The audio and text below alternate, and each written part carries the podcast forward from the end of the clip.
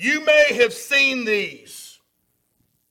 You may have seen them, um, but you may not have seen them. There are campaigns going around the world that are promoting atheism. You know, the belief that there is no God. Well, some of the signs and some of the banners that are promoting this atheism read like this You don't have to believe in God. Another sign says, In the beginning, man created God. I wouldn't want to be the people that printed this, amen. Another one read, The bad news is God does not exist. The good news is you didn't need him anyway.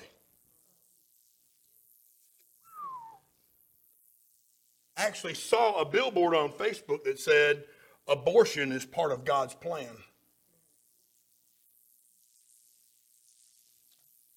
Another sign said, Why believe in God? Just be good for goodness sake. Another one said, Since there is no God, stop worrying and just enjoy your life. But the Bible addresses all those signs in this religion of atheism with one verse. In Psalm 14:1, the Bible says, "The fool has said in his heart, there is no God." I shared a meme on my Facebook page there was a picture of Mr. T. It said, I pity the fool who says in his heart there is no God. Amen. I do pity the fool. Because it is hard for me to believe that these fools would go to such efforts to promote a view that promises no hope, it promises no purpose, no afterlife, it promotes no heaven whatsoever. But you know, we shouldn't be surprised.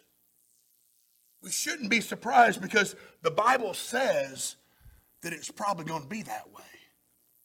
In fact, in 2 Timothy chapter 3, Paul wrote to Timothy saying this, but know this, that in the last days, perilous times will come, turbulent times will come.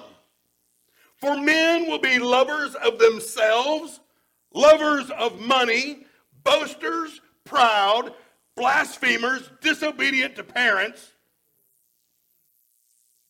unthankful, unholy, unloving, unforgiving, slanderers, without self control, brutal, despisers of good traitors, headstrong, haughty, lovers of pleasure rather than lovers of God having a form of godliness, but denying its power.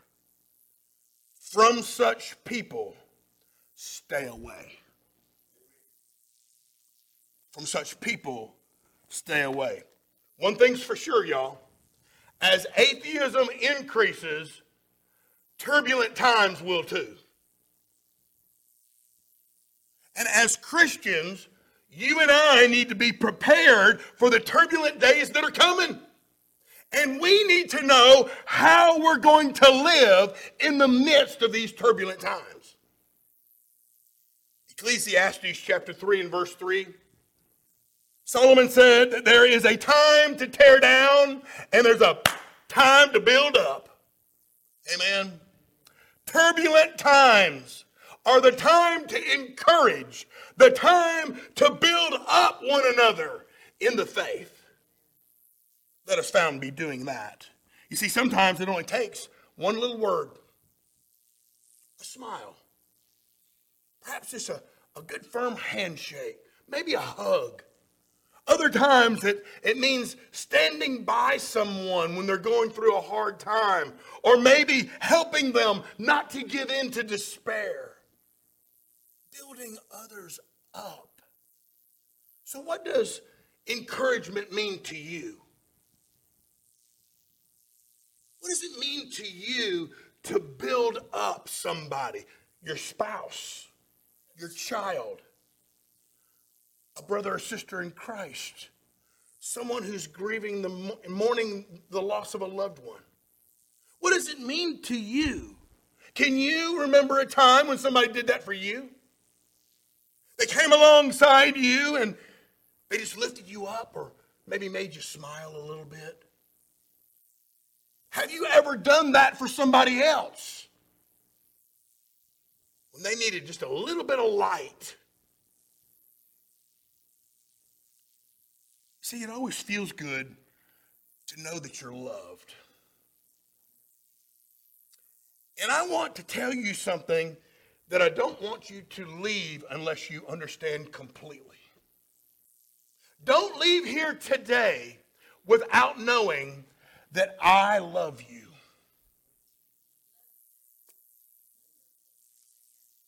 It feels good to be loved, doesn't it? It does feel good. But it feels especially good to be loved when you're down in one of those low moments of your life. It especially feels good to be loved when you can't you can't put your finger on what it, God's plan is for your life for that moment, but you, all you know is that you're loved. Can I tell you today? There is no such thing as a person who does not need encouragement. Don't you be deceived, friend. Your husband needs encouragement. Your wife needs encouragement. Children your parents need encouragement. Your church brothers and sisters, fellow servants of the Lord, they need encouragement. They need to be built up and edified and encouraged. Now, the Old Testament speaks some specifics about how this can be done. In Isaiah chapter 35 and verse 3, the prophet tells God's people this. Listen carefully. He said, Strengthen the weak hands, make firm the feeble knees. Say to those who are fearful hearted, Be strong, do not fear. Your God will come and save you. Man, what encouragement we find right there in the Old Testament. You see, the work of encouraging people, the work of encouraging others is not some spiritual gift that's only given to those with a bubbly personality. No. I believe that encouragement, building others up, is a God given function of every single person who belongs to Jesus Christ. And if you belong to Jesus today, then you ought to be a good encourager to your spouse, to your children, to your brothers and sisters in Christ. You see, when we start seeking ways, intentionally looking for ways to build up those around us, what happens is, is we start growing the potential for Christ centered, meaningful relationships. And what happens then is the church starts to grow. The body of Christ begins to grow because that's what the church is built on is relationship amen it starts there but then it comes down and it's blessed here now last week paul told those thessalonians who were going through their own turbulent times you remember they were being persecuted because of their faith in jesus. Well he told them comfort each other. Comfort each other, encourage one another, comfort the faint hearted, uphold the weak, and be patient with all. You know, most often, encouragement comes in the form of a person. An encourager is God's agent of joy for somebody who's seeking a little bit of light in their dark world, in their turbulent times. Are you God's agent of joy? Are you an encourager? Are you building people up around you? And listen, when we're going through turbulent times, And you may not right now, but you will be. We're going to be going through turbulent times. And turbulent times are not the time to tear down. Turbulent times are time to build up. So when you're going on, when your marriage is on the rocks, that's not a time to tear down. It's a time to build up. When your kids misbehaving, it's not time to tear them down further. It's time to build them up. When somebody ain't doing right in the church, it ain't time to tear them down. It's time to build them up. And as believers who are waiting for the Lord's return, you and I should constantly be looking for opportunities to encourage and build up others, no matter what kind of turbulent times we're going through. Build others up. And so today, we're going to look at four principles. Four principles for building up, four principles for encouraging the body of Christ. And it's something we need to understand when we're going through turbulent times. The first of which is this you may not have known this, but building up is not about you. Building up is about others. Building up others in the name of Jesus. You see, the body of Christ being built up is not a we, or it's a we activity, not a me activity. Y'all get that? It's not about me, it's about we. And Paul wrote to the Corinthian church, teaching them, let no one seek his own, but each one the other's well being. You see, the Bible doesn't teach us to build up ourselves in Christ. It teaches us to build up the body of Christ, the whole church. In fact, Paul said in another place in Philippians, let nothing be done through selfish ambition and conceit, but in lowliness of mind, let each esteem others better than himself. Let each of you look out not only for your own interests, but also the interests of others. Building up is not about you, it's about you building up others in Jesus' name. And nowhere in the Bible is that made more clear than when Jesus restored Peter after he denied Jesus three times. You may remember the story. After Jesus' resurrection in John chapter 21, the Lord gave Peter three opportunities to confirm his love for Jesus. Three times Jesus asked Peter, Peter, do you love me? And three times Peter answered that he did. But the English language doesn't really allow you and I to really understand all that was going on as Jesus was probing Peter's heart. Because you see, the first two times that Jesus asked Peter if he loved him, he used that word we talked about last week, agape love. You know, the, the godly, sacrificial, selfless kind of love. But when Peter responded, I love you back, Peter used the original Bible word that means brotherly love, not sacrificial love. And then the third time Jesus asked Peter, he used the same word that Peter was using. That word that meant brotherly love. He said, Do you have brotherly affection for me? And the third time, Peter said, Lord, you know I do. So twice, Jesus asked Peter if he loved him sacrificially. To which Peter said, Lord, you know I do. But when he said that, he basically said, Lord, you know that I'm fond of you. You know I think you're all right. But the third time, Jesus said, Peter, are you really fond of me? Peter said, You know I am. What was Jesus doing there?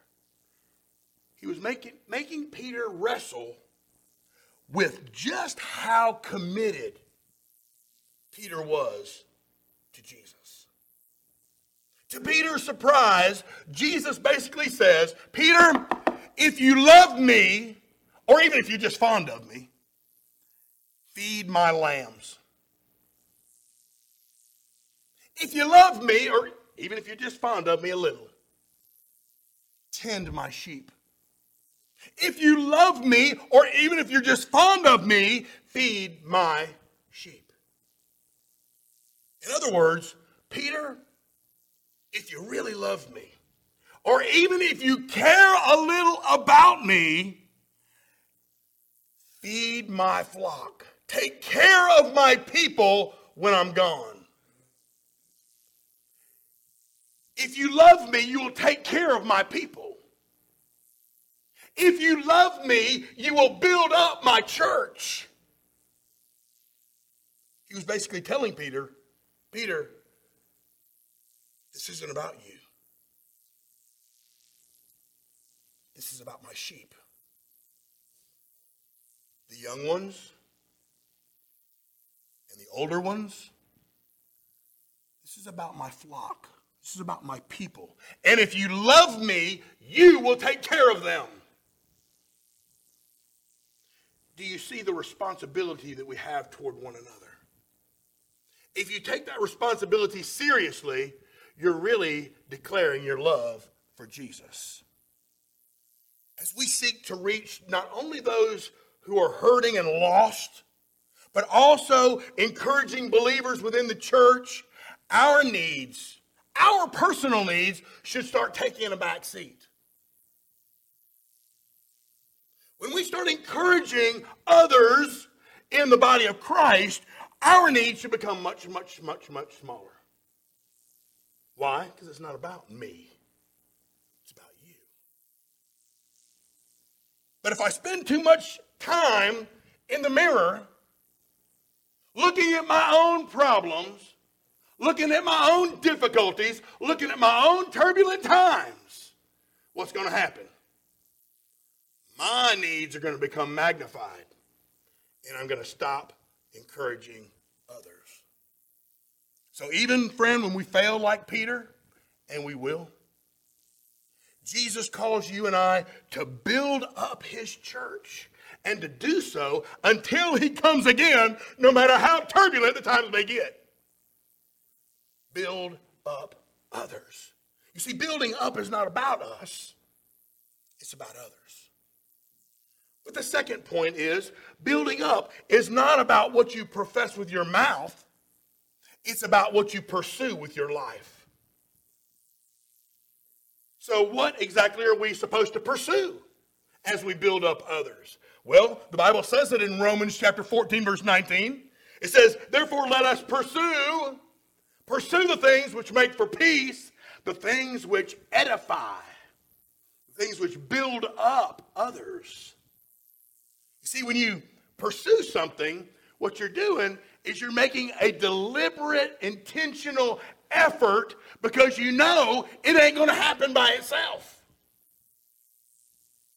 So it's up to you to make sure it gets done. We got to learn to be intentional, learn to be deliberate when it comes to pursuing peace in the church and pursuing and encouraging others. Because there's not a person you know that doesn't need encouragement. Now, here's another little poem for you that goes hand in hand with this point. I saw them tearing a building down, a group of men in a busy town. With a hefty blow and a lusty yell, they swung with zest and the side wall fell. I asked the foreman, Are these men skilled, the kind you'd hire if you wanted to build? He looked at me and laughed. No, indeed. Unskilled labor is all I need. While they can wreck in a day or two what takes builders years to do. And I asked myself as I went my way, which of those roles is it I play? Do I build with a rule and square, measuring and building with skill and care? Or am I a wrecker walks the town content with the business of tearing down? Friends, as we obediently wait for the Lord to come get us, there will be no doubt we'll go through turbulent times. If you're not in one now, hold on tight because one's coming. But we must ask ourselves the same question as that poet. Going to do about it? When you're going through your turbulent times, when it comes to the, li- the lives of other people, are you a builder or a wrecker? Are you building up or tearing down?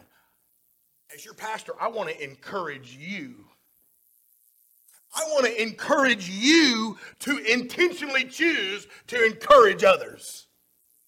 Because there ain't a person you know who doesn't need some encouragement. And building up is not about what you profess with your mouth. You can say it all day long. It's about what you pursue with your life. So, the third point is this building up is not about what you know, it's how you care. In his letter to the Corinthians, Paul said, Knowledge puffs up, but love edifies. Love encourages. Love builds up. Now, we've all gone through this at one time or another. You're hurting. You really need somebody to talk to. And instead of hearing from that kind of friend, you find yourself being lectured to. You find yourself hearing from somebody who wants to give you advice that you didn't really ask for. Seems like that person knows exactly what you did wrong. Oh, he knows exactly how you ought to fix it, and he ain't afraid to tell you so. I'm not saying they're wrong. But if you're like me, when I'm going through my turbulent time, I don't care what you know. I need to know how much you care. How many people know that men have a tendency to try and fix everything? Say amen, ladies. See, I think we men need to learn this lesson. We men need to learn that our wives and our children, they don't need to glean from our vast knowledge and advice. They need our love. Now, I know that love can come in the form of advice, it can come in the form of a wise parent. But what we need to be careful of is not to dish it out unless that's what the person wants and what the person needs. So let us be careful, men, because usually they're not going to ask for your advice unless they know that you care. It's love, not self serving knowledge that encourages and builds up those who have fallen down, those who are going through turbulent times. And when those turbulent times come, and they are, especially for other people, you and I, as members of the body of Christ, we are the Lord's church, and we need to understand that the encouragement that people need doesn't come from what you know. It comes from how much you care for people. Now, the final principle about building up is this building up is not about our wisdom, it's all about God's word. Building up others is not about Bill applying his wisdom to his marriage. Somebody say amen. I love her so much. What it really is about is about us relaying God's wisdom that comes from His Word. If you want to be an effective encourager, relay God's Word to people that need encouragement. See, as Paul was saying goodbye to his brothers and sisters at the church in Ephesus, he said, So now, brethren, I commit you to God and to the word of his grace, listen to me, which is able to build you up. It's the word of God which is able to build you up. And when people fall down, it's God's word that'll provide that living source of wisdom. It's God's word that'll strengthen them when they're going through their own turbulent times. So don't try to apply your own wisdom to them, to them. Make sure that you give them the word of God. It's God's word that'll build us up. See, human wisdom can't compare to God's wisdom. Paul even said it in 1 Corinthians 1. He said, The foolishness of God is wiser than men. And the weakness of God is stronger than men. And that doesn't mean that God is either foolish nor weak. He's neither. So, what is the overriding theme of this message? What is it you need to take home with you today? Number one, God never intended for you to fly solo in the Christian life. What the body of Christ is all about. I can't do this thing without y'all. I pray you can't without me. God wants us to fly with others to strengthen them. And as I strengthen them, guess who else is going to get strengthened? Boom. Hallelujah. It's not rocket science. He never intended for you to fly solo in this Christian life, but he also intends for us to work together to accomplish his mission. What's his mission, Bill? God's mission for your life is to know God more intimately and make Jesus known. That's simple. That's the mission. Now, have you ever seen geese as they're flying in a V formation when they migrate? Everybody's seen that. I love to watch that. But do you know why they do that? Do you know why they fly in that V formation? Well, the reason they fly in a V formation is so that the whole gander of geese is more aerodynamic. There's less resistance when they fly in a V. But they also take turns flying the point, right? They take turns flying the point of the V so that no one goose gets too tired and all the geese get an opportunity to rest. We got to work together. This is just like the church. We must work together to accomplish the mission that God has given us as His church. But the third theme is this God also intends for His people to stay the course no matter how turbulent times might get. Stay the course. These migrating geese, they come across all manner of harsh storms, y'all. And they got two options, the way they see it. When they come across a hurricane, they can do one of two things. They can say, okay, we're flying through it together. Or we're going to go down here and we're going to rest together. This work in the body of Christ is all about working together and staying the course. Because storms are coming, y'all. Those folks in Israel did not expect to get bombed with 3,000 missiles yesterday. I'm just saying, I'm just trying to keep y'all informed. We don't know how bad it's going to get, and we don't know when it's going down. But we know that perilous times are coming, that turbulent times are coming. The Bible tells us so. And we need to be prepared and continue to not fly solo, to, to work together and stay the course. So, friends, let's encourage people. Let's encourage people with the hope that A, this atheism thing is a joke there is a God. Amen. And Jesus is coming back to get us. Amen. And guess what? The best is yet to come. That's the joy of Christianity.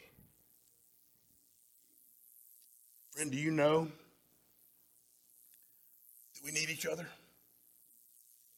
Do you know that the world needs Jesus?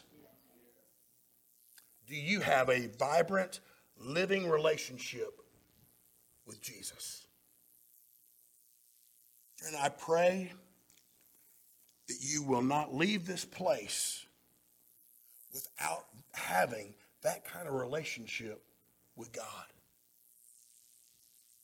It's all about you placing your faith in the Savior, the Son of God, that Jesus, that God sent to die on in our behalf.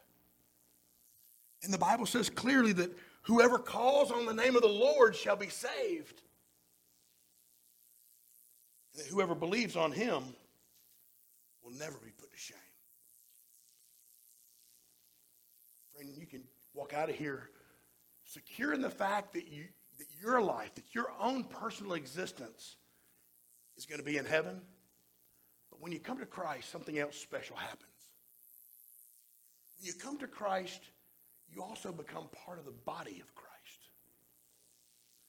You're as much as my brother or my sister as my own brother Eric is. There's the physical addition that Eric gives, but he ain't no more my brother than you are my brother or sister. And it all comes through Jesus. So friend, if you're looking for ways not only to go to heaven, but also to be a part of what God is busy doing right here in our midst on earth. Man, come and be a part of what God is doing here in the body of Christ here at Bethel. But it's all because of Jesus. Amen. Let me pray for you. Father God, I praise you and thank you that you saw our greatest need. You saw our sin cancer, and you sent the ultimate chemotherapy. You sent the ultimate cure, our Savior Jesus, to die in our stead. Father, I praise you and thank you, Lord, for seeing that. And Lord, drawing us to you, reconciling us back to yourself through your own begotten Son, Jesus. Father, if there's anyone here that needs that kind of relationship with you that only a relationship with Christ can bring, Lord, I pray that you would encourage them to come this morning. Father, if they're looking for someone to help them to endure the turbulent times of life, and to be encouraged along the way, to be built up in their faith, Father, I pray that you would encourage them to come. And Father, I pray that during this decision time, if they would have the courage to step out, step forward, I'll show them what the Bible says about how they can come into a relationship with you. It's not what some preacher says, it's not what a church says, it's all about what your word says. And Father, we're so grateful that you gave that to us. So bless us now in this decision time. Let everyone who has heard this word make a decision today because we should all be changed by the word of God whenever it's preached. Thank you so much for your love. Thank you so much for our Jesus. And we lift this prayer in his name this morning. And all God's people said, Amen.